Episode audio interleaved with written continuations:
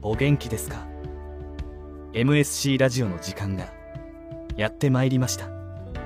今回は効果的な行動面接の質問を理解するの第2回目です。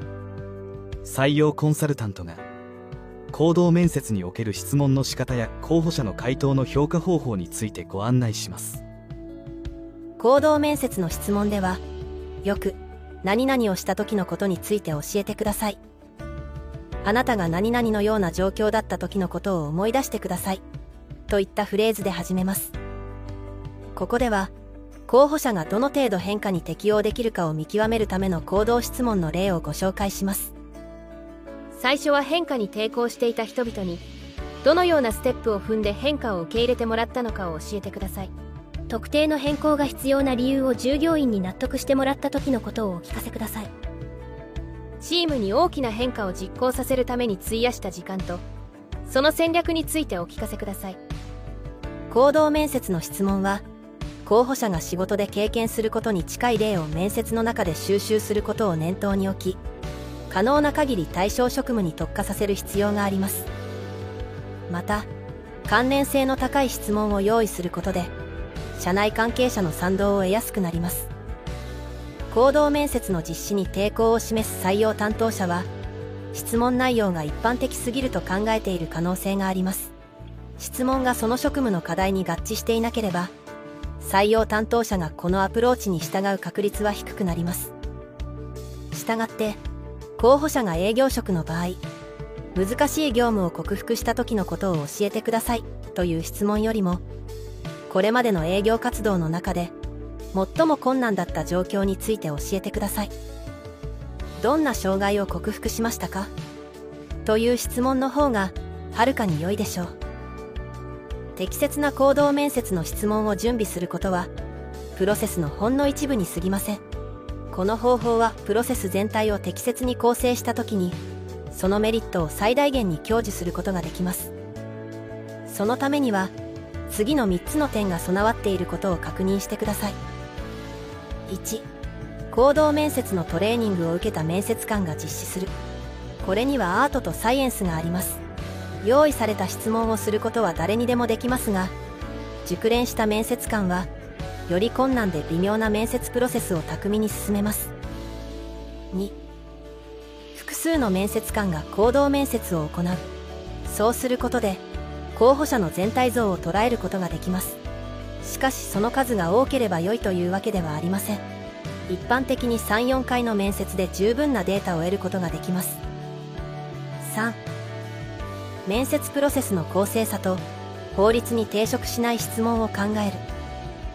各候補者に同じ質問をし仕事に関係のない質問や偏見バイアスを生じさせるような質問を避けるための体制を整えます。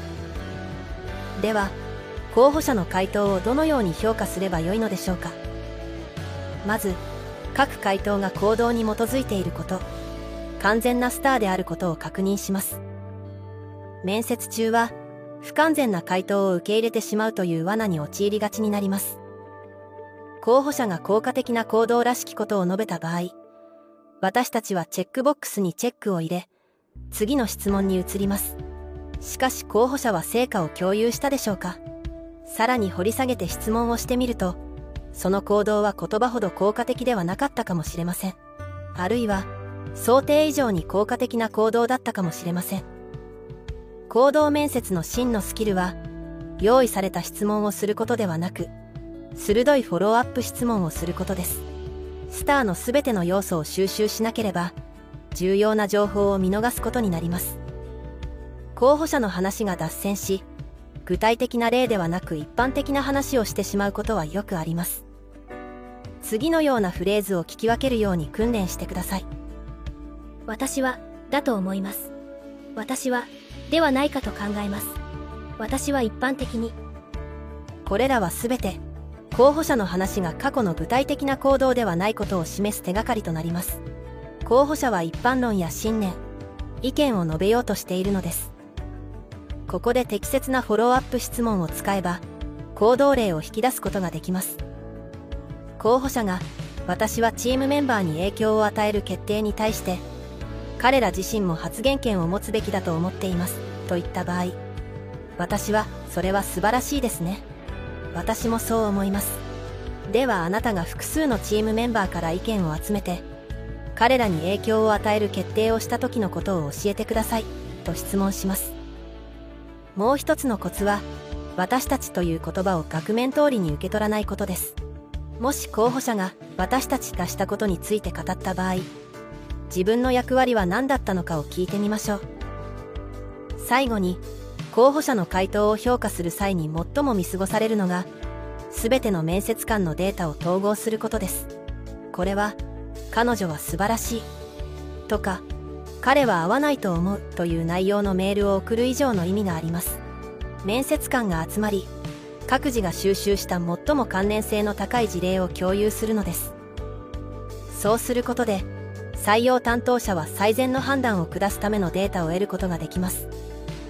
いかがでしたか？次回は新しいテーマをお届けします。これからも MSC ラジオをお楽しみに。